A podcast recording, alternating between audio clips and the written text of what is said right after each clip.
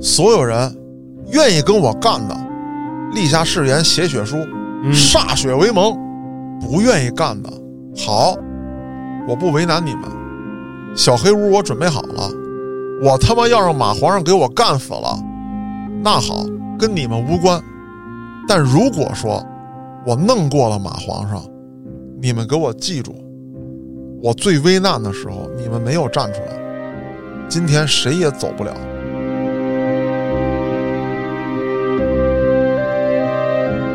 这个马皇上在自己四大金刚的掩护之下，刚刚走出这个洗浴中心，十多个燃烧瓶奔着他的车就砸过去了，瞬时之间是一片汪洋火海。马皇上还没明白怎么回事呢，他手下第一保镖就是那个当兵的，把他一搂就要往洗浴中心里头跑。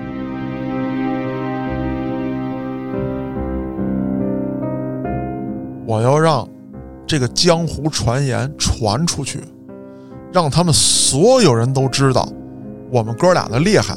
那怎么办？手脚全都打折，哎呦，让他成为终生残疾，双腿从小腿到大腿粉碎性骨折，那腿碎的跟花椒面儿似的，双手也是。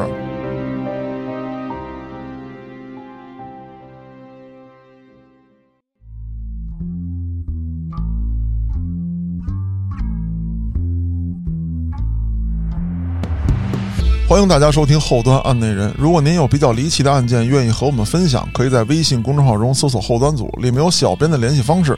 您可以通过小编加入我们的微信群，欢迎您到群内与我们聊天互动。我是主播嘉哥。大家好，我是小俊，哎，咱俩现在这个组合呢，已经是一个比较稳定的状态了。一个黄金搭档。哎，咱们呢也是用这个嬉笑怒骂的方式啊，讲了很多的案件。对，然后咱们主要是以批评的态度去讲这些案子。对，咱俩讲案子呢，有一个比较显著的特点，嗯，就是说呢，既把这个事儿呢讲的大家好听好玩儿，嗯，同样啊，也对这些犯罪分子做出批判对，啊，让大家知道很多的这个悍匪啊，包括黑恶势力啊，呃，不是大家所向往的那样。那绝对不是。哎，那闲言少叙吧嗯，啊，咱们今天呢要讲一个听众朋友们点播了好几次的一个案子，是东北的张家兄弟。哦，哎呀，这个案子兜兜转转啊，又讲到东北了。是那这时候啊，我再说啥口音，大家就不要喷我了。没毛病啊。哎，东北张氏兄弟嗯，张植文，还有张植新。那说到这个案子呀、了解这个东北张家兄弟的朋友都知道，嗯，这两个人啊可以说是恶贯满盈。法院对其进行审理的时候呢，定了几条罪名：组织卖淫罪、组织淫秽表演罪、抢劫罪、绑架罪、故意伤害罪、寻衅滋事罪、非法持有枪支罪、非法经营罪、偷税罪、故意销毁证物啊等等等等罪名，还包括赌博、行贿啊。这个犯罪团伙有的被判了无期徒刑，有的被判了这个有期徒刑啊，但是基本上都是剥夺政治权利终身，并且没收全部财产。就相当于说这些判得重的罪名，基本上他们犯了一个遍。呃，差不多，啊，就是刑法里头有的，嗯，他们几乎哪个都没落下。这是咱们的最佳反面教材。哎，那咱说说这哥俩，张之文啊，还有这个张之新，是一个啊，是一九六八年生人，就是张之文。嗯，张之新呢，呃，是家里的长子，比他更早一点儿。这俩人呢，出生在黑龙江省齐齐哈尔市。哦，现在说起齐齐哈尔来，小军你能想到什么？一个是烧烤，一个是齐齐哈尔大学。啊， 对，齐齐哈尔 BBQ，对，对吧？但是当时啊，提到张家这两个兄弟，基本上好多人想到的词儿就是他妈 BBQ 了，那就完蛋了。哎，相当嚣张。咱们先从这俩人小时候说起。嗯，这个张直新啊，是家里的长子，从小呢，他家生活条件并不好，这种艰苦的条件让张直新心里极度扭曲，但是说实在的，在那个时代的话，大家普遍经济条件都很一般啊。对，那这时候人的这个思想就有划分了。嗯有一些人觉得啊，我现在生活条件不好，嗯我要努力，哎，我要让我以后的生活条件变好，哎，甚至呢，我自己变好了还不行，我要赡养我的父母，我要带着兄弟姐妹们、哥们儿、弟兄们一起发财。但是这个张志新不一样，哦，我不是这个经济条件不好吗？是啊，我缺衣少食啊，我还想要，那我抢，哎，切别人的。按照这个北京话来说啊，这个词儿叫切。哎，小俊好比说啊，你每天上学的时候能带一个煮鸡蛋哦，我有一个鸡蛋啊，不行，我得给切了。就归你了。凭什么你吃煮鸡蛋，我家没有我家里养鸡嘞， 啊？就是啊，你家凭什么养鸡啊？罪无可赦，知道吗？哦呦，这就犯了罪了对，咱们都是贫下中农，啊！怎么你家就有鸡？不行，拿来鸡蛋给我吃，那你为什么能有呢？谁穷谁有理。哦，哎，我没有很正常，我就抢你的，行，你不给我是吧？啊，咱俩比划比划吧。那我要这么算的话，我每天吃鸡蛋，嗯你每天什么也吃不上，嗯，那我应该跟你比划比划，我有优势啊，我下手比你狠啊，我就下死手了就。踢裆、插眼，那我就把鸡蛋给你了哎，对呀、啊，而且我不讲武德，啊！搞偷袭偷袭我这个同班的老同志，啊，我一个左正蹬，一个右鞭腿，然后给我打骨折哎，对，卸你肋巴叉，啊！哎，就在这样的过程当中，张志新成长起来。那慢慢的呢，到了小学啊，毕业之后，嗯，按理来说，他应该完成九年义务教育。是啊，我不上了，我就自己就不念了哎，我不念了啊！你要非逼着我念书，我就给你学校捣乱，我就打老师、骂同学啊！我看你咋地，你开除我不？行，你不开除我，你说这个九年义务教育必须这个按照法律要求进行完，别的同学跟同学家长可受不了啊！我家孩子天天挨揍，对啊，那咱说了，这东北人没有几个是怂货，是啊，我也有尿性啊，我干你吧嗯，啊，甚至说几个人联合起来干你，不好使啊。这个张志新啊，从小就打架，而且他好逐个击破。啊，哎，你说你们几个不是抱团吗？啊，说一块儿啊，我干不过你们，哎，你总有落单儿的时候吧，那肯定的呀，对吧？落单儿了我就干你。这个路数，对，再有一个呀，我查了一下，就是东北这一块子啊，打架这事儿吧，还是比较讲究面儿的。嗯，就是说，咱俩要不就骂人，对啊，要不咱俩就单挑啊。咱俩说好了，小俊咱俩单挑好，啊。那无非就是你找帮人助阵，但是这些人不许上。还得我来呀，哎，那行吧，那咱俩单挑吧。啊，咱找一个这个村外野湖，咱俩码一下子，跟湖中间儿我就跟你干起来了。那你干不过我，我一定要把你打到服为止。我就跪地求饶了，哎，那咱说了，这个东北这边打架啊有一个特点，就基本上啊，就是说一个人被打，就是说两方实力相差比较远的时候，一个人被打，一个人摁着这个被打的人使劲踹他。那被打这人呢，基本上比较嘴硬，就是服吗？我不服，哎，你整死我、嗯，啊！那行，那我就整死你。他能下得了这手吗？我又没到法定判决年龄，哎呀，那这是真混，再有一个啥，冬天大冰窟窿，我给你凿一个，我给你乳进去，就剩一脑瓜子跟上头，我可劲儿削你，削到放屁为止那冻我也冻死了，不用你动手了啊！大哥，我服了，啊！你把我蹬上来行不？是啊，就靠这么哎一次又一次，他赢得了很多的恶仗。咱刚才说了啊，这是张志新，生得人高马大，这高人一头炸人一膀，武力充沛。你别忘了，他还有一弟弟呢。张老二哎，张家老二这人啊，脑子好使，是一个智囊，对，所以说这俩人是狼狈为奸。这个张之文呢，就起到了这个背的作用，啊，给你出坏主意，说这个大哥呀，嗯，你老这么跟人家磕不是事儿，咱得想点计谋啊，得弄他。那怎么说让他服呢？嗯，你抓他把柄，小孩儿能有什么把柄啊？小孩儿他淘气呀。好比说啊，咱们都是这个工厂的这个工人子弟，你啊，礼拜三那天女工洗澡的时候，你是不是偷看来着？是我好奇，我瞅了一眼，你别说瞅一眼，你跟那煤堆上你啪仨钟头，我都我瞅见了。认了呗，我已经是哎，抓每一个人的把柄。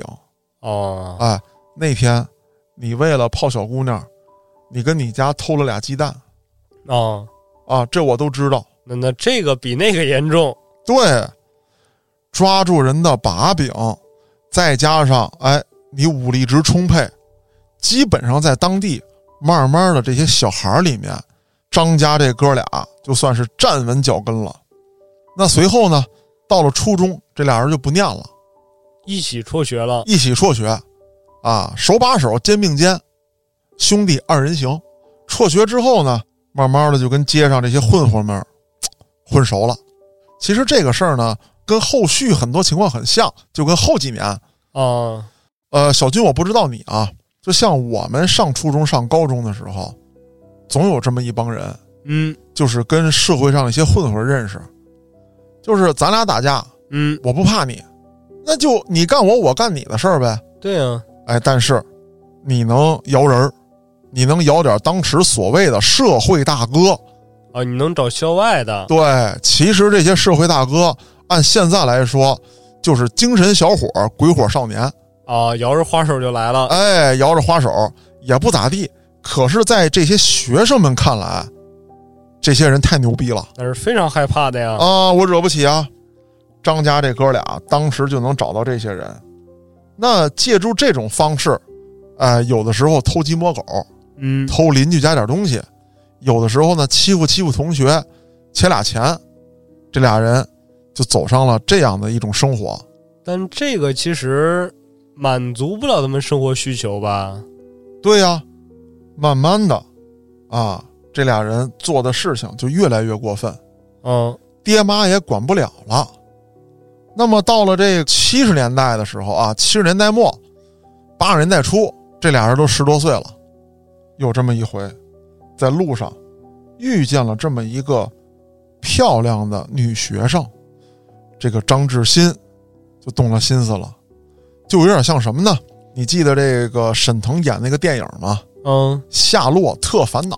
哦，我知道，老妹儿，我瞅你长得挺带劲呢、你是要给哥剃牙吗？咱俩钻小树林儿吧。啊，就拉着这个女生进了小树林儿。后来呢，东窗事发，张志新被判五年，就进去了，进去了。按理来说啊，你应该在里面好好改造。嗯，可是咱们做了这么多期案内人，大家都应该明白这个道理。你在里面，你改造得了吗？也不能一棍子打死嘉哥，啊，对对对对对冥顽不灵的人改造不了。对，而且换句话说，其实他那个年纪的话，应该没进正规那监狱，应该是少管所那种的。哎，那这事儿就划分两头了，有被管教好的，那也有在里面学了坏的。进修去了，哎，没错儿。那再一出来，这张志新可就算是镀了金了。再加上这个张志文儿，咱不是说了吗？他有脑子呀，他给自己这个哥哥包装。哦，我明白了，因为正常咱之前案子里面讲过，嗯，就是如果说是因为什么强奸罪、猥亵罪进去的，他应该是最低端的一群人。没错儿。但是架不住他这弟弟给自己哥哥包装，那怎么包装的呀？我大哥在里面儿，有人想干他，那我大哥在里头，啊，监狱风云，哦，人生于路上有几个知己，铁窗泪。哎，结识了好多好朋友哦，啊，而且啊，我大哥这人义薄云天，哎呦，在里面结识这些朋友，慢慢的出来之后，都得跟我大哥再在社会上掀起血雨腥风。相当于我带了一票兄弟出来了。没错儿，而且我大哥在里面认识了一好大哥，嗯，我大哥先出来的，我大哥的这个大哥，再有几年就出来了。搞工程的，哎，你们几个小卡拉咪，现在还不快快俯首称臣？你们要再等几年，我找马仔我都不找你们这样的。没错儿，啊，这么一镀金，再加上这个张志文这么一忽悠，啊，马上张志新出来之后，身边就围了一群小弟开始纳投名状了。啊，说志哥，啊，我就瞅你是那个，啊，西边这个广场上这点儿广场舞我都已经霸占了，啊，就数我花手摇最好。然后东街这几个鬼火少年，就数我那个曲儿放的最劲爆。我们几个现在啊，是这个报国无门，哎呦喂，我要投入你的门下，啊，我就觉着跟你能做一番大事业。那之后，这些小伙儿，我也没进过监狱啊，嗯，我也不知道监狱啥样啊。现在我有一个进去的哥哥出来带着我，我这个成分就不一样了。那我得成就一番大事业。那这个张志新出来之后啊，就跟自己弟弟张志文商量嗯，说：“现在啊，我这个名声有了，这个小弟们也越来越多了，嗯，咱得挣钱。我没有资本呢。对呀、你说兄弟，咱们以什么为原始资本积累呢？咱们啊，收保护费。但是他进去的时候十来岁儿，嗯，那出来的时候也就将近二十岁。对。”那想必那个地方应该有当地自己的地头蛇。那他一个小孩儿，我管你要保护费，哎，凭什么给我呀？对呀，这时候就有意思了。这个张志文跟张志新就想了，咱们要想扬名立万，首先要打几场恶仗。啊，那这个恶仗怎么打呀？分两种方式。第一，与你我实力差不多的，咱们下战书，啊，跟他约架，啊，说是在这个八十年代末九十年代初的时候，张家兄弟约了一场架。张志文还有张志新啊，他们有脑子，啊，当时马架的时候，基本上不动刀，就是棍棒。咱们打架嘛，不要出人命。是我也不是奔着你命去的。你对要真死了的话，我不好交代啊。，对，因为当时这些社会底层的混混们、嗯，收保护费的这些组织们，还没有大保护伞。哦，也就是自己玩儿的，对，但是张志文、张志新不讲武德。搞偷袭。我不是说搞偷袭，我还跟你正常约架。嗯，你是拎着这个镐把去的，我他妈带着砍刀去的，还有燃烧瓶。燃烧瓶呢，其实，哎，说起来好像挺邪乎，但这东西制作很简单，嗯，啊，就是拿点高度白酒，啊，杵上那布条子，一点我就往你那儿扔。但是听众们不要学啊！现在在玩这个稳被抓，哎，对对对对对，而且不轻判对，啊，大家不要学啊。还有一个就是，即便警察不找你，嗯，这个个东西自身很危险。他容易从自己手里面炸了呀，对呀、啊，大家不要学啊！出了任何问题别找我，不是我们教的。我不不不知道不知道不知道啊！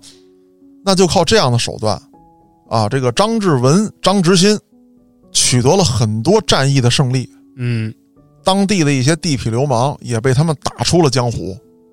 那后来呢，就有一些这个地痞流氓啊，觉得咱们不行，咱复仇者联盟吧，哎，真事儿，我一个人干不掉他，啊，十个我对还啊，弄不过他吗？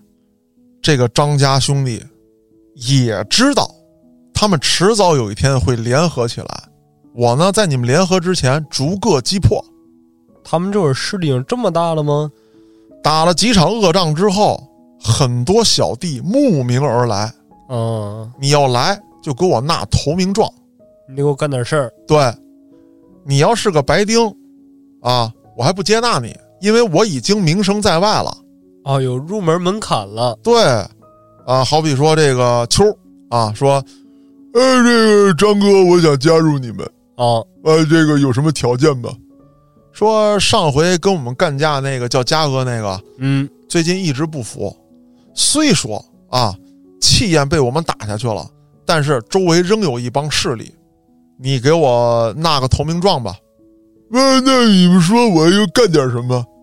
他现在唯一剩下的买卖还有一间网吧，过去给我砸了。哎，行，你们放心吧，我过去我就整死他们。哎，秋儿就过去了，背着两桶马粪，哎呦喂，啊，到这个网吧里面啊，就来了一个这个马翔大暴走，啊，就逮谁钻谁，哎，拽完之后啊，跟网吧这网管干一架，那这个我肯定不干啊！是啊，我操，我是墙倒众人推啊！怎么来这么个二傻子都敢到我的网吧闹事儿？主要没听说过这号人物啊，对呀、史秋哦啊，粪秋，这不行啊！我他妈颜面何在呀、啊，我也太衰了，不行，我得干他。秋儿就找到张家兄弟了，呃，张大哥、张二哥，我给他们网吧给抹屎了，啊，现在他追杀我，我怎么办啊？说这样吧，你带队，我给你们派哨人马，过去跟他们打一架，这仗要赢了，你自此之后就是我张氏集团的人了。啊， 这秋儿就带队过去了，带着什么老安呐、啊，这个什么就他们这一票的人吧，好，哎，就过去了。我当时已经是强弩之末了，没什么得力战将，找了也就有这么十来个人。秋儿呢，给他们布置了战术：你们每一个人先给我掏大粪去，掏完大粪之后往对方泼，泼完之后咱们上去打他们。哎呦喂，我这边一挨大粪泼，手底下这帮兄弟，他不怕打，啊，但是他受不了这种侮辱这真恶心呐，啊，战斗力丧失大半，嗯，我就自此退出历史舞台。主要太丢人了，对呀、说嘉哥，听说上回跟一个后起之秀叫秋的骂了一下子，啊，谁他妈提这事儿，我跟谁翻脸主要被泼了，啊！整他妈我一身翔，我实在受不了。只要让我逮着他，我卸他肋巴叉儿。我跟你说，哎呦喂，那这么一来二去啊，咱就举了个例子，嗯，其实这些底层的混混们儿就被张家兄弟一一击破，啊，他的实力也就慢慢壮大了。那咱还得说，他从底层混混儿到社会大哥，还需要一场拿得出手的战役。是要主要靠手底人泼粪的话，这确实不光彩，对，那咱们说了，到了这个九十年代啊，整整这一个年代当中，在东北出了这么一件事儿，我给它起了个名字，叫后乔四时代。乔四集团相继被剿灭。那这个时代呢，其实有很多人还在效仿乔四，啊，东北的整个风气不好。咱们总结一下这个事情啊，其实呢，我对当时这个时期呢，表示有些许的同情。啊，为什么这么说？从九十年代开始，一直到两千年，东北的这个重工业啊，嗯，开始走向落寞。随后，整个工业大厦轰然倒塌，那你就造成了很多人没有吃饭的手段。是啊，我跟工厂干了一辈子，你现在跟我说市场经济，我干不了。我岁数到这儿了，我岁数也到了，我也没有这个经商头脑。你银行说能给我放贷款，能让我做这做那个，老百姓有几个敢跟银行借钱的？说我今天借多少多少钱，明天我多多少的这还他，对啊，我要挣不出来呢，再一个，我拿什么抵押？嗯，我的房是公家的，对啊，我没有私有财产。就像你说的，我要还不上，我拿什么抵？这是一大问题。再有一个，整个东北的大经济环境不好，我就算贷了款，我做什么呢？确实，对吧？那这样的话，就有了大量的无业人员，再加上东北人的这种性格，那怎么办？所以说，这些人啊，我们说犯罪分子不值得同情，嗯，但是咱们也要看一个大时代如何产生的这些人，看他们是怎么来 的。对他一定跟社会背景是有关系的，包括很多的刑满释放人员，为什么他们会再次走向犯罪道路？那当然了，跟他们自己有不可推脱的关系。是啊，你没好好改造，因为有好好出来好好生活的案例啊。对，啊，那么再有一点就是整个社会环境，你搁在咱们现在，机会更多了，而且对犯罪的打击力度更大了。你再想犯罪，代价更高，嗯，你要琢磨琢磨，掂量掂量。可是，在当时那个时代，我的生活是成问题的，啊，再有一个就是犯罪成本比现在要低，诸多因素造成了很多人二进宫、三进宫，犯了案，被法办之后出来，仍旧没有走上一条好的道路。嗯，这是有诸多因素造成的。所以说，当时的东北它是有这样的社会环境的，这也就是刚才我提的叫后乔老板时代。当时很多人的梦想，在东北人来说，他的梦想就是当一个社会大哥。那我吃穿不愁了呀。对我有社会地位，呃，我有经济条件，我想被人看得起，而我的生活现如今又如此的窘迫啊！越是这样的人，他对这个面子、对金钱、对于这个地位，他越看重，是，所以也就造就了那一时期东北涌现出了大量的黑恶势力啊！这是我的一个个人分析。大家如果有不同意见，也可以在评论区留言，咱们讨论，这个没有关系。咱们转回头来说这个案子，刚才讲了，张氏兄弟需要一场大仗来证明自己的社会地位，嗯，来证明自己的实力。他们选择了谁呢？当地啊，有一个社会大哥，人送外号“马皇上哎呦喂，”，这名字听着就倍儿横。是啊，谁敢给自己的魂号里面加“皇上”两个字？那人就顶天儿的呀。对呀、那这个张家兄弟啊，就设计了一条妙计，哦，咱们搞偷袭。抓单儿，对，咱们不能讲武德，必须搞偷袭，一个左正蹬，一个右鞭腿。给他打骨折。哎，那这时候要先开一个誓师动员大会。但是这个刺杀行动又搞这么多人吗？我要展现我的实力啊！哦，哎，当时就把各个小头目都找过去了。嗯，开会，兄弟们，咱们在东北要想扬名立万，要想以后走上衣食无忧的道路，咱们还缺一场大仗啊！嗯，啊，敢不敢干？现在给我撂句话，你要说是稳，哥哥，你就告诉我怎么办，别问我敢不敢。好兄弟，我就喜欢你这个派头，嗯，咱们要干马皇上。大哥，我有点窜稀，是啊，我说我那两天可能是不太方便。不是你咋意思啊？现在啊，你给我听着，我念咱们兄弟之情，哦，我不废了你，但是把你给我他妈关小黑屋，一直关到我跟马皇上解决这场事儿为止。哥哥，你要是能跟马皇解决这场事儿，估计你也没法给我开这小黑屋的门 了。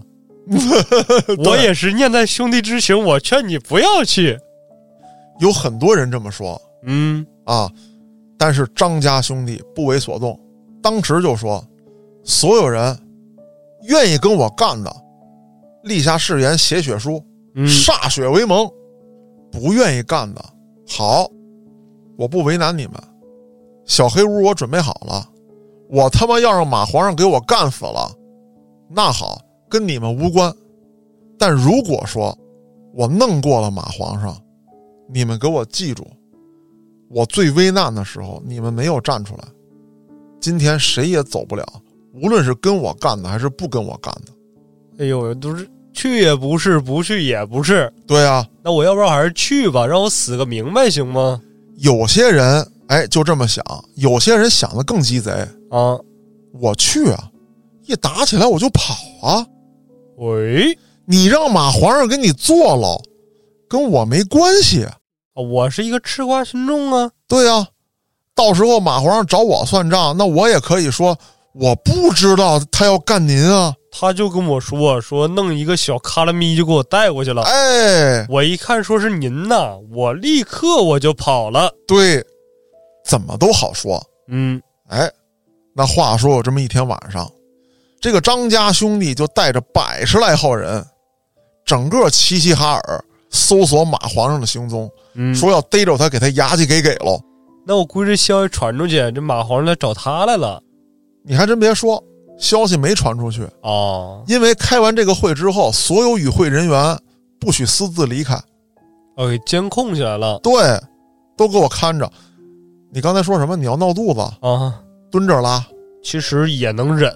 哎，所有人瞅着你拉，你今天要拉不出来，我他妈拿水泥给你菊花封上。我这好像好了哎，大哥，对我这没事儿了，你看啊，看，你一针灵哎，神医啊，要不咱改行吧，咱开医院 吧，啊，大哥，以后我送你一个匾，写着“救死扶伤”，你看行吗？救我狗命。哎，那咱们闲言少叙，说这一场恶仗，这个张家兄弟带着百十来号人满齐齐哈尔的这个搜寻马皇上的行踪，嗯，果然被他找到。马皇上当时也不觉得有人敢挑战我的权威，我是皇上。对啊我赌场多少家儿，洗浴多少家儿，啊，整个齐齐哈尔，我马皇上横着走，否则我怎么敢起这个浑名呢？而且我估计，嘉哥，每年像这个张氏兄弟一样说我要干掉马皇上的人，嗯已经不计其数了。对，都死在了马皇上的这个武力之下嗯，啊！当然，这个死是加引号的啊对，那肯定不可能真闹出人命来。啊！对，这张家兄弟看见马皇上之后，这些小弟可都不敢上啊。他怂了呀！ 对呀、马皇上身边有四大金刚。哎呦喂，个个骁勇善战。这四大金刚里面有仨是这个大型出狱人员，还有一个是原来当过兵的。这个当过兵的是兼马皇上的司机加保镖，可以说跟马皇上形影不离。马皇上在屋里头翻云覆雨，他就在门口站着。不为所动。对，我就得守着他。每一道门，由他四大金刚的另外三大金刚驻守。啊，啊，什么一楼这个大门有一个守的，嗯，什么二楼这个楼道口有一个守的，到了这个包厢门口有一个，屋里有一个，哎呦，反正安排的满满当当。而且咱光说这些大哥级别人物，他带多少小弟还不一定呢。对呀、四周散的都是他的小弟。好比说吧，这个大哥今天在一个洗浴中心玩耍，洗浴中心呢边儿上有这么四个烤串摊儿，主要的这个核心人物在洗浴中心玩儿，保镖看着，那周围烤串摊儿都是小弟。直接一句话全来了。对啊，该吃吃，该喝喝，这个烤串摊儿的老板不许收摊儿，一直等我们大哥出来，你再收。对，钱儿不差你的。哎呦喂，但是你要说今天的酒肉串儿你没给我上够，看你是不想干了。对，你就看我卸不卸你肋巴叉儿就完了。那然后这个张家兄弟就瞅准了，马皇上出来了，嗯，他跟手下这帮小弟们说：“一会儿我们哥俩冲上去干他，你们啊就给我干一件事儿，只要有人敢上来帮忙，你们给我上。”哦，张家兄弟带着自己手下十员干将，这马皇上刚出来，这十个人加上张家兄弟就冲上去了，那可了不地了。而且当时啊，他们手里拿的都是镐把，哎，其他小弟手里拿的是砍刀。哎呦，这十个人加上张家兄弟，人手一个燃烧瓶。这个马皇上在自己四大金刚的掩护之下，刚刚走出这个洗浴中心，十多个燃烧瓶奔着他的车就砸过去了，瞬时之间是一片汪洋火海。马皇上还没明白怎么回事呢，他手下第一保镖就是那个当兵的，把他一搂，就要往洗浴中心里头跑。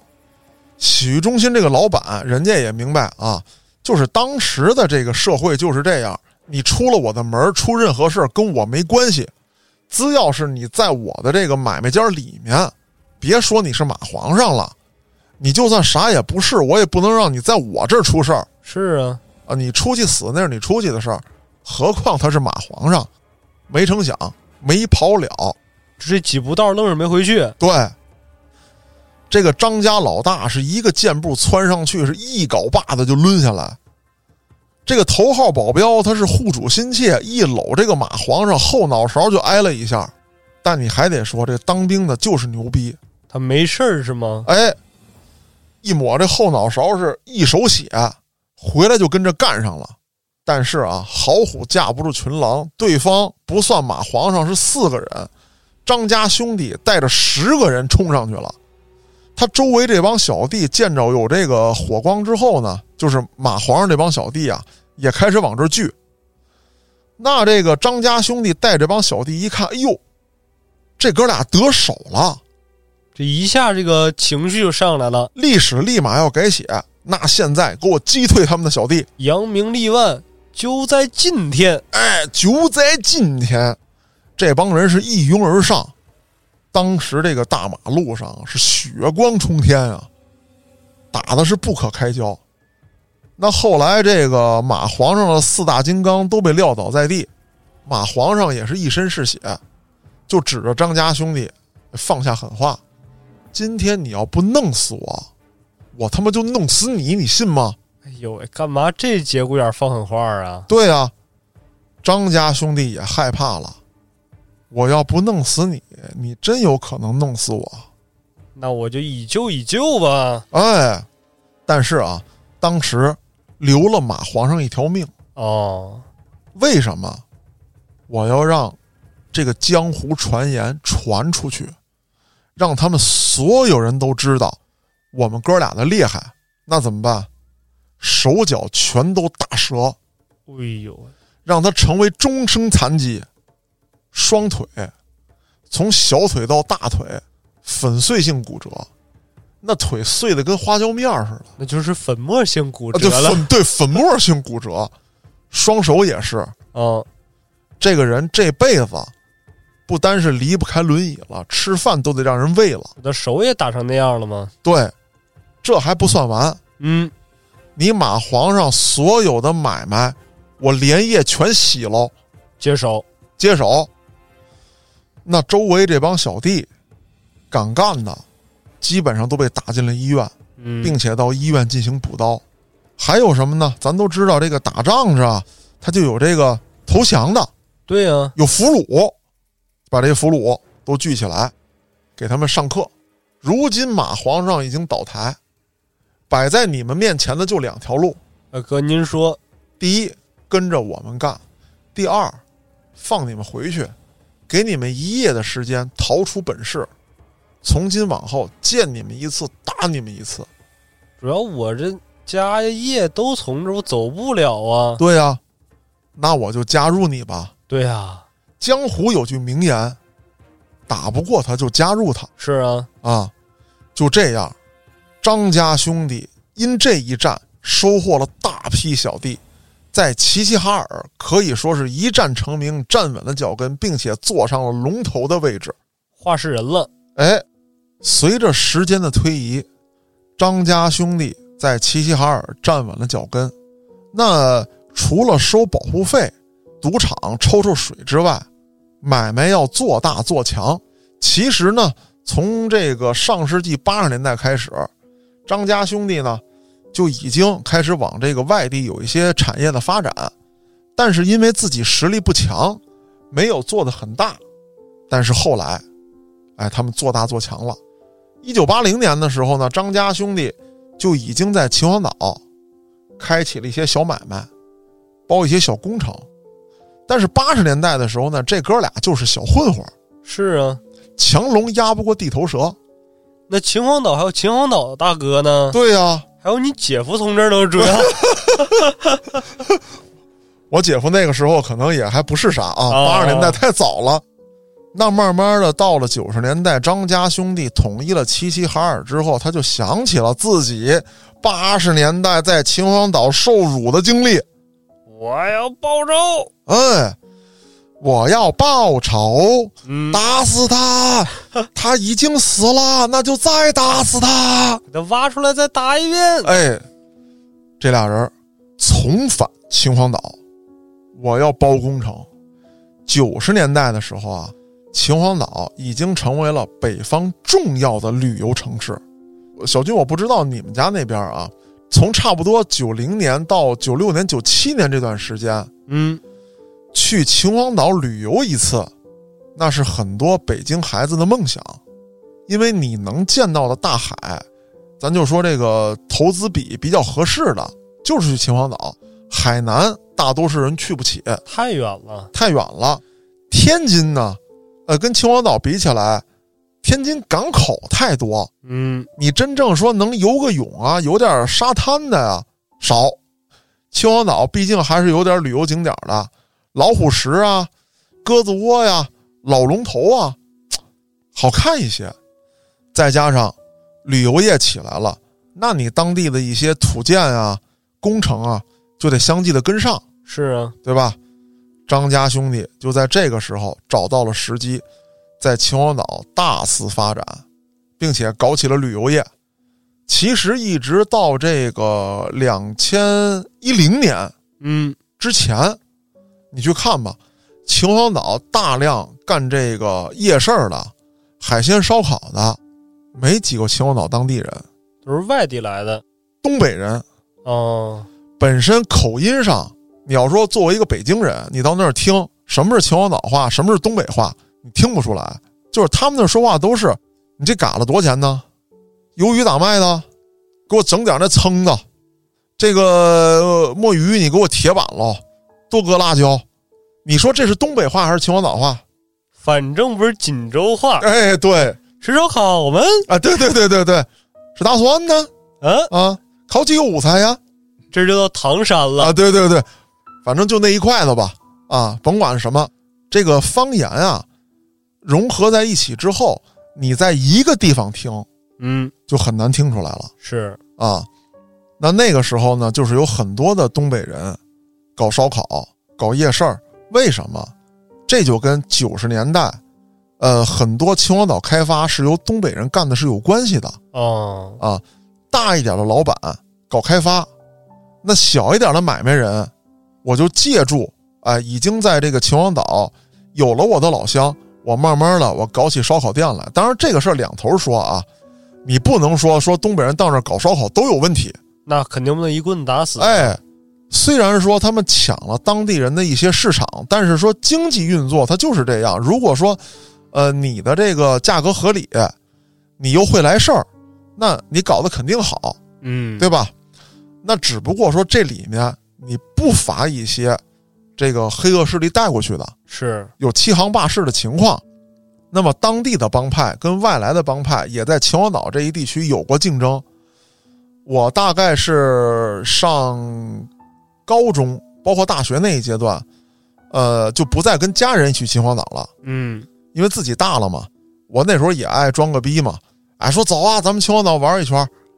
包括在这个案内人里面，我也提到过，就是说带着我的朋友去秦皇岛玩嘛。是，那个时候经常有这样的事情，我呢也经历了，看到了一些当地人跟这个东北人之间发生的冲突与矛盾，就是吃着吃着饭，两拨人干起来，非常多。当然，咱们把这个先放在一边，说的就是帮派之间的冲突。嗯，啊，这里面主要讲的是张氏兄弟啊，在秦皇岛搞的这些产业。他在秦皇岛搞了旅游业之后，他重要的目的是什么？秦皇岛是北方的一个重要海港城市，是一个旅游窗口。但问题在于，秦皇岛这么重要，中央一定很重视，并且很多中央的大会是在秦皇岛开的。你想搞一些太过分的东西，你是搞不了的。主要有人盯着呢。对，但是我借助这个窗口城市，我进行引流。比方说吧，小俊呐、嗯，你说你这么年轻，是，光吃吃喝喝有什么意思？主要没有其他门路吗？俄罗斯的这个大姑娘见过没有？见过，但仅限于见过。哎，给你一边唱卡秋莎一边扭，好啊，给你跳正尾舞，妙啊！哎，在哪儿能看见呢？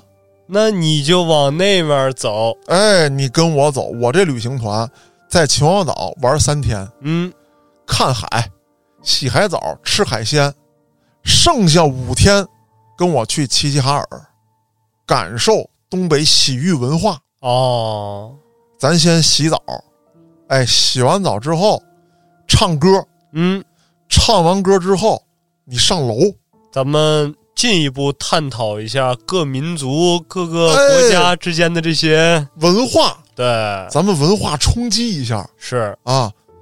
玩够了，你再打点小麻将，玩玩炸金花。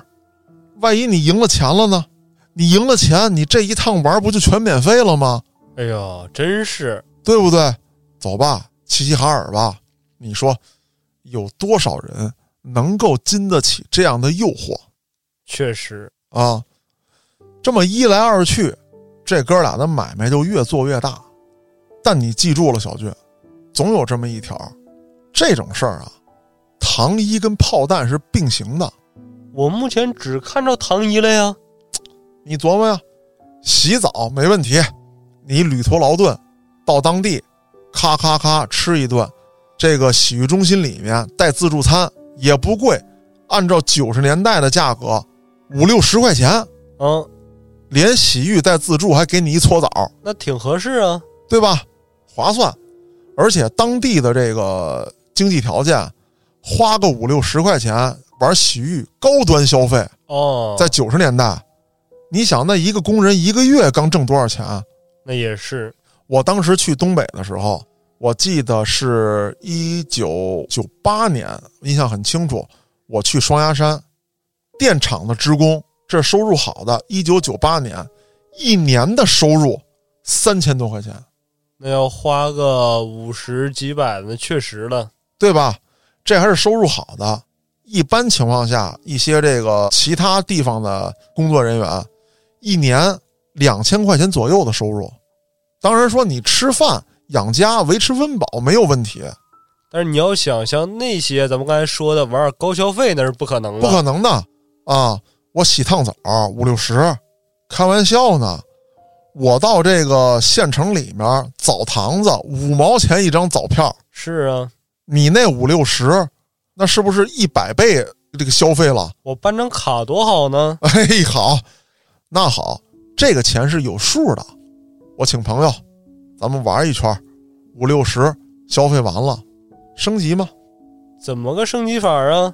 一楼、二楼餐饮洗浴，您上三楼吗？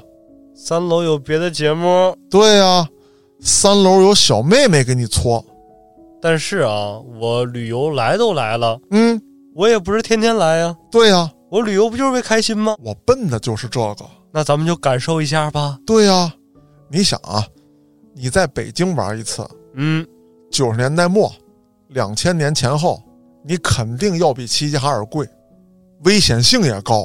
北京什么治安条件啊，对不对？你这边哈，刚把裤腰带解开，警察查房子进来了，你去那边，人家就告诉你了，来我家，啥事儿没有，老弟，啊，你踏踏实实的，上下打点都打点好了，没问题。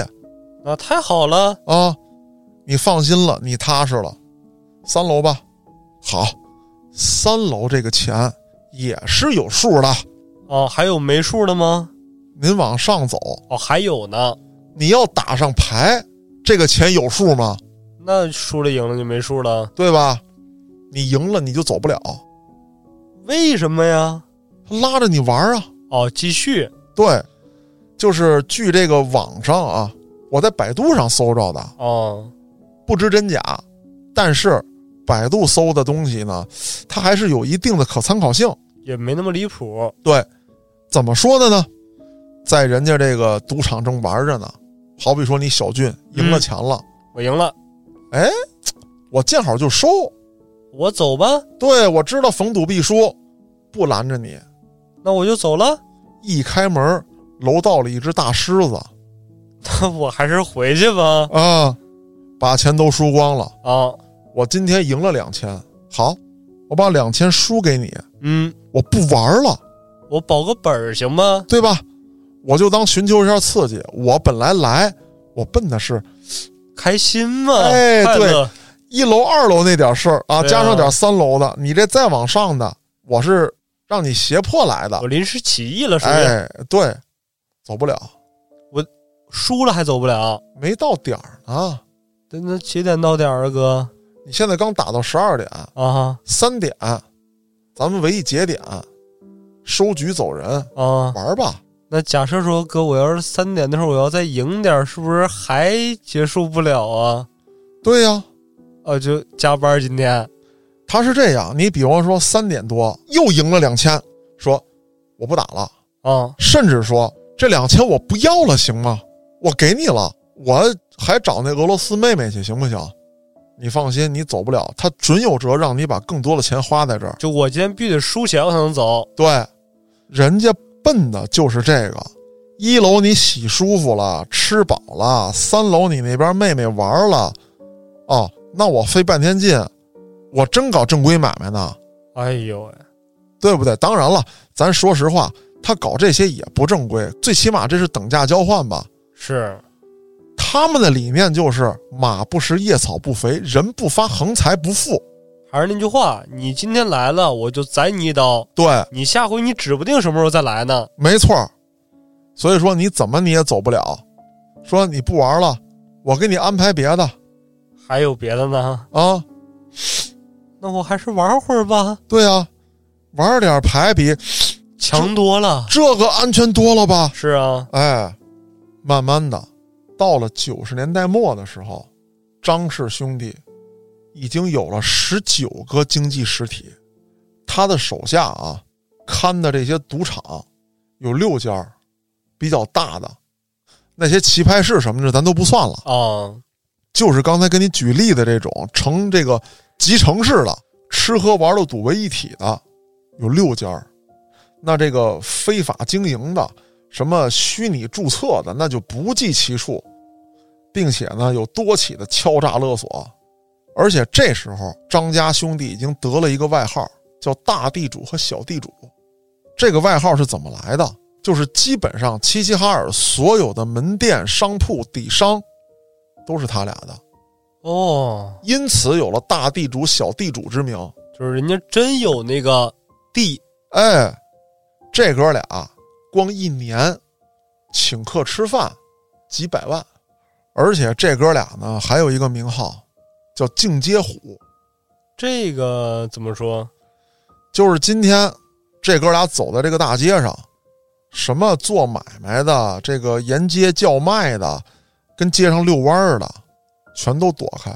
回避退避三舍，大门全关上。你走到我家门口，我给你开门；你不往这儿走，谁想进我家店，我都不让进。都已经到这种程度了。对，土皇帝就我们哥俩说了算，而且当地的官员被腐蚀了一大票。为什么他们敢这么嚣张？嗯，咱说他们是怎么腐蚀官员的？那底层民警，咱就别说了。说张警官、李警官，去秦皇岛玩过吗？没有，海海边儿那边儿有我家买卖。你这么的，这不也该暑假了吗？孩子该放假了，嗯，我安排，我安排。不合适啊吧？哎呦喂，瞧你说的，咱不是哥们儿吗？不是腐蚀你，啊哦我这儿有旅行团，哦，你该这个花钱花钱，查不着你。啊能走发票，哎，六十块钱一家三口，秦皇岛六日游。我这就是赶上活动价了。哎，对，哎呦，我给你那赶上活动价。那合适啊？到了秦皇岛，住房升级，住单间儿，一家三口住一礼拜套间儿，吃饭单独吃，不吃团餐。这不是坐大巴车去的吗？到了当地有小车接，他们那团里面人啊，愿意哪儿玩哪儿玩去，你不用管。嗯，这个老婆孩子带着你，该去海边去海边，到指定饭店吃饭。我跟你说啊，警官，不是说腐蚀你，哦，你该给人老板钱给人老板钱，是我得给。但是我们都定好价了，你这顿啊六斤皮皮虾八块钱，合适吗？你看打折嘛哦，哦打折能开发票。哦哦，我想多了，想多了。哎，对，住这店里外套间儿啊，能洗浴，什么都能干。酒店免费供应早点，哦，这么好，一宿十五块钱哎呦，住去。哎，那个能开发票啊，哦，合理的，合理的，合理的打折价。对于底层的这些公务员、民警，他这么辅食。嗯，那高层的呢？听说最近有这个跨省交流，是，人家那边来点这个官员，您这么着吧，您照顾照顾我，哦，安排在我这儿吧。那我们有指定的那个标准呢。您这块儿这么贵，这那的，我们咱这儿也能开招待所的发票，也可以。可以，可以，可以。再者说了，各地领导来了，现在大搞经济发展，让人家看见咱齐齐哈尔如此的寒酸，啊，您脸上无光啊那你想的周到，啊！你放心，这个领导安排好了，前半程嗯，给您找一个清新雅致的地方。最好了，对，呃，这地方呢也没啥人去。我们在这个市郊啊有一个小庄园，这个厨师呢，咱们可以在市里请过去，咱就做，合理合法的啊，不违规。那最好了哎，您放心，所有的酒我把标都撕了，哦，哎，这个台子什么之类的撕了标，您该喝喝。这些领导也见过世面，打鼻子一闻就知道是台子。您放心，既有面儿又不违规。那那个发票的金额咱们不开酒，啊哪有酒的事儿啊？饮料，啊，茶水哎，咱们这么整，这顿饭按照人均四菜一汤，咱按这标准来，可以，行吧？但是稍微往高写写，啊，这个没问题，这您 OK，OK 放心哎，这这我都懂。人均四菜一汤，嗯，那您说十个领导，四十个菜，对啊，那没问题吧？吃完喝完，咱们这些陪同的干部，我们另行安排。哦，还有后续，对，这个让人家洗个澡，放松放松，安排个地方住。重要领导，您去我的会所，哦，咱们这几层小楼，咱们走一走。转一转，俄罗斯的，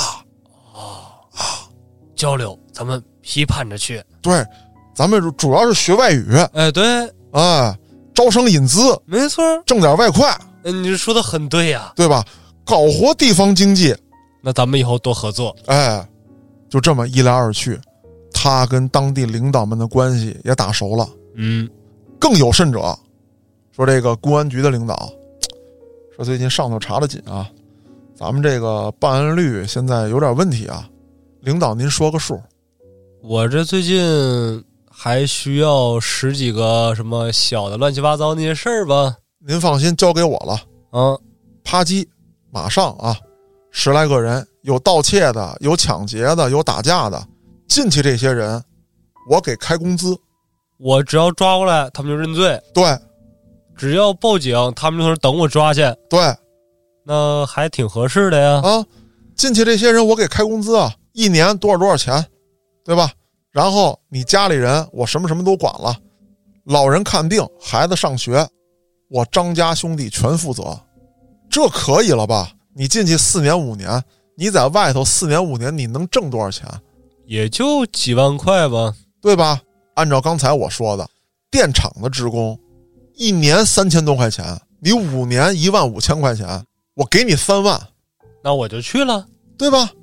反正当时工厂的效益也不好，你可能还面临着下岗，甚至你已经下岗了，你在里头这五年也不造啥罪啊，吃饭也管我了，啊有地方住了也，对啊我还领着工资，啊，我这是铁饭碗呢。出来我还给你一笔，啊，而且你出来镀层金，你本身是底层小弟，嗯，你有这一层金之后，你当个小头目，我成红棍了，哎，何乐而不为啊？合理。就靠着这样的手段，这个张氏兄弟打通了当地的这个官场上的人。慢慢的，这个张家兄弟就不再满足于黄呀、赌啊这一系列的工作了。他们又延展业务了，对，当然了，没发展到毒那一上面，干嘛呢？我要干工程。每个东北大哥的终极目标，对，我有一好大哥，搞工程的，哎，对，从九十年代末到两千年左右，啊，这个张家兄弟呢，就是开了酒店，开这个汽修，开完汽修搞工程，但是搞这些工程呢，基本上都是空手套白狼。这个不应该吧？正常的该招标招标，该分包分包。对呀、空手套白狼是我干这工程，我自己不出钱，我跟银行贷款，然后我分包给你下面的这个工程公司，但是下面工程公司要是管你要那些什么工人款呢，这那的，不给你，你这个工程我验收不合格，或者说一千万，我最后给你压到三百万，就给你三百万，你他妈要不要？不要就一分没有。对那我就要吧。啊，你要想跟我马一下子，咱就马一下子，我他妈给你工地围了。那也不必要，大哥。哎，除此之外，他们还干过什么丧尽天良的事情？刚才说了啊，这哥俩手底下有黄色产业。小俊，你可知道这两人手下有多少卖淫女？啊我估计要是九个大个儿的，其中六个成体系的的话，估计得几百个。警方最后啊，给他俩定罪之后，呃，查相应的这些犯罪证据，找到的就是在名册上登名造册的卖淫女六千人，多少？六千人。那这里面有可能还有那些什么出台的这那的呀，就是不记录在册的。对，这些不记录在册的是什么人啊？嗯，就是最底层小弟手底下管的那些站街女，哦，凡是在酒店的、洗浴的、什么发廊的，这些登名造册的，他们手底下实质控制的人员六千人，哎呦，可想而知有多么的恐怖。当然，说到这个数据啊，很多人会像你一样啊为之一振，甚至怀疑这个数据是否真实。这个量太大，他正常他从哪儿弄这么老些呀、小军，我跟你讲讲，我在节目当中呢提到了这么一句，就是九十年代开始，东北的工业体系慢慢的土崩瓦解，嗯，整个工业大厦倒塌。工人下岗，对，那这里面就有什么呢？女工，我没有生活来源了，我怎么办？哎呀，甚至说有一些以为人妻、以为人母的女性，为了生活呀，对，几十块钱出卖自己的肉体。当然了，现在会有很多人觉得，你无论以任何原因，你一个女性出卖自己的肉体，你就是遭人不耻。但是放在那个年代来讲的话，其实但凡有另外一条出路的话，他都不会选择这条路了。对，任何情况不能背离一个时代去谈，嗯，任何高尚与卑微、与卑鄙、与低下，都不能背离一个时代的背景去谈。是，那咱们说当时那个时代啊，你说了，说这些出卖自己肉体的，你就是吃不了苦，你怎么不给人刷盘子去啊？能开饭馆的有几个？开了饭馆的大多都是夫妻店，老公炒菜，媳妇儿刷碗算账，最多再找俩自己家的亲戚，这点活儿也就干了，没钱雇人。人家开个小饺子铺、小酒馆儿也是艰难维系营生，开大饭店的，咱说不好听的，你纯是吃饭，想维系这个饭店也很难。他需要一点灰色的收入。对，像刚才我说的，我是一个正经的饭馆老板，嗯，黑社会要来收我保护费，政府要收我税，我怎么办？我手底还有人吃马喂呢。对啊，那我能选择的就是两条路：第一，把我的买卖交给黑社会，我加入他；第二，我不想加入黑社会，我就得让我的这个门店在现有情况之下创造更大的价值。对，我哪怕说不在这里进行这个卖淫嫖娼行为，我是不是也得雇俩女的陪人客人喝喝酒？啊，是不是？所以说这是一个大环境，嗯呃，咱们国家呢曾经拍过一个纪录片儿，啊，当然说不能公映，说的也是当时九十年代末这个东北的一些情况，很多老公会晚上的时候到发廊接自己媳妇儿下班儿，哎呦，没办法，两口子都是工厂职工，嗯全都下岗了。女的还好，能靠出卖色相挣一点钱，你男的怎么办？彻底没地方能挣钱了。对，甚至说当时很多的男性就只能加入黑社会。要不然上有老下有小，我不能看着他们饿死呀。对啊，没有办法。那老实人不敢加入黑社会了，或者说我岁数大了，黑社会不要我了。 是我都今年我都七十了对，啊、呃也没准儿啊，七十也能加入黑社会。啊！你给我躺他们家门口讹去，哎呦，我咕当倒那儿，哎在鞋室里面我给他磕头，我方死他。哎，对对对。所以说，在那个时代，像有这样的数据，我并不觉得稀奇。嗯当然，这里面有被逼无奈的，也有什么他们靠威胁、靠骗的。很多农村的姑娘来到城市里打工，她们不知道城市现在这个经济体系已经崩溃了，她就觉得哦，我这村里头有很多年轻的姑娘已经出去了，我要跟她们一起出去，我要到城市里面挣钱，种地不挣钱。没想到到城里面就被骗了，甚至有一些是老乡骗老乡，姐姐骗妹妹，婶婶骗侄女儿，这种事太多了。你是一个三十多岁的女的，嗯，你卖不出去了，是啊，我岁数到那儿了，对呀，那怎么办？你给我带个小姑娘过来，我去哪儿找去啊？找你家亲戚，我如果找不着的话，会那他妈的给你家扔工地去，五块钱一次，找来给你多少多少钱。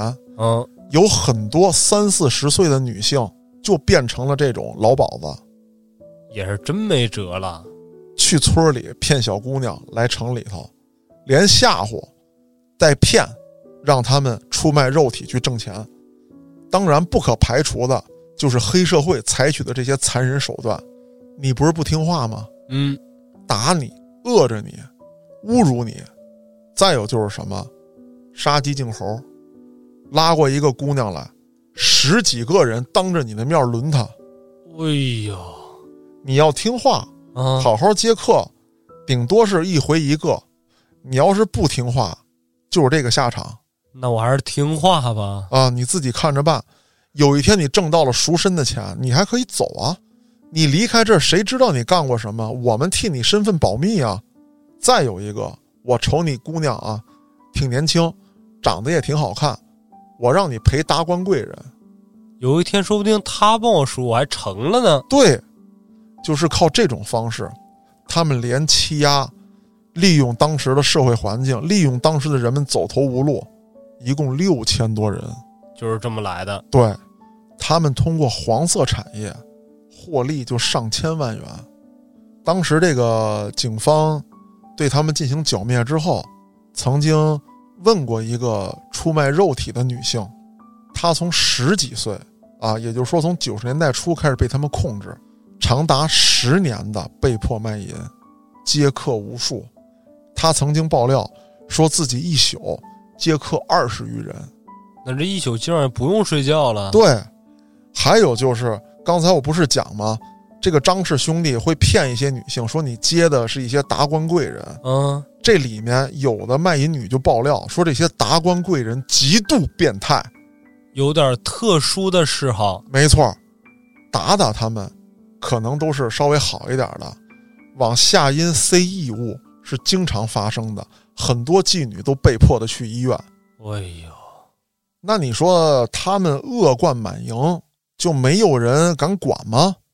主要都被他腐化了。对呀、老百姓苦不堪言，写了很多检举信，甚至有这个想出省上访的。当地啊，整个这个社会环境恶毒。比方说，你小俊举报张氏兄弟，写了信了，他们干过什么什么什么啊？因为我家这个什么拆迁，我弟弟被打，什么我父母被他逼迫，我家谁谁谁都跳河了。是啊，写一堆信件。好，写完了吧？对啊，到当地公安机关了，派俩警察到你家问问情况去老吴啊太惨了，啊！离着大老远，警笛就响了，梆梆梆砸你家门。啊！小军，我们给你做主来了我说你小点声，你进嗯进进屋说呀。啊！是不是张家兄弟逼你家来着？你大胆的说。我说我也不敢说了呀。就是啊，你本来是写信，咱就说实名也好，匿名也罢，你肯定怕的是对方打击报复。啊，结果这俩警察一来啊，看似是为老百姓做主呢，那其实不就是给黑恶势力报信了就吗？是啊小俊写的信嘛，这不相当于说，啊对呀、那你说你还有好吗？我就跑吧。啊，行，你跑了，你家里人咋办？也是哼不能一块儿全跑了呀。，对呀、隔三差五的就收点花圈，动不动的泼油漆，啊，家里谁出去买个菜，很可能就被一摩的给撞了。那要这么样式儿一来，别人看见我这惨样，他们也就不敢举报了。对呀、那咱说这个张氏集团是如何被剿灭的？他已经在当地只手遮天了。二零零三年的年初，正是张氏集团如日中天的时候，有这么一个汽车制造公司，啊，在大庆召开招标大会，有一家公司叫大庆天宇，跟张氏集团展开了激烈的竞争。这个代理权呢，最终被天宇公司获得。张氏集团不甘心，于是乎绑架了天宇公司的销售人员。那天宇公司的这个业务部这个老总就跟张氏集团交涉啊，说我们招标已经赢了，你扣我们销售几个意思啊？你这样，你把人给我们放了，我们交点赎金。再者说了，这个事儿是在大庆开的，跟你齐齐哈尔没有关系啊。对啊，我是大庆的公司，我在这儿干不过你，你不开玩笑呢吗？你这个一趟趟车拉，你能拉过来多少人呢？对呀、张氏集团不为所动，我管你是哪儿的呢？你听没听说过大地主小地主？那你听没听说过这个大庆的大地主、小地主啊？哎，看来你是真想跟我碰一下子，我没想跟你碰，你是逼着我跟你碰的呀。来吧，那就两拨人在大庆展开血拼。嗯，可是没成想啊，这个天宇集团也不是软柿子，要不然也不敢跟他这么嚣张啊。对，这事儿可就闹大了。事情发生在两千零三年的四月二十八日，黑龙江省公安厅立刻成立了四二八专案组，哎呦，前去齐齐哈尔，一举将张氏集团查办。啊，说到这儿啊，我就有了一个大胆的猜测，该不会这也是一把伞吧？很有可能因为他是专门奔着齐齐哈尔就直接去了，对。他可没说齐齐哈尔去一队，这个大庆的来一队啊。对，直接是黑龙江省啊，就奔着齐齐哈尔就去了。是啊，那你说这个，这个这个这个这个什么宇集团耐人寻味。啊？当然了，我没有找到正规报道说人家这个集团如何如何。你先找着这公司还在不在？哎呀，我呃说话时候小心一点儿。这儿掐了 也行。但是不管怎么说嗯，啊，张氏集团因为这档子事儿被彻底剿灭，剿灭的有多快？四月二十八日成立专案组，五月二十八日全部人员落网，就一个月。一个月，把所有犯罪嫌疑人是押回了哈尔滨受审。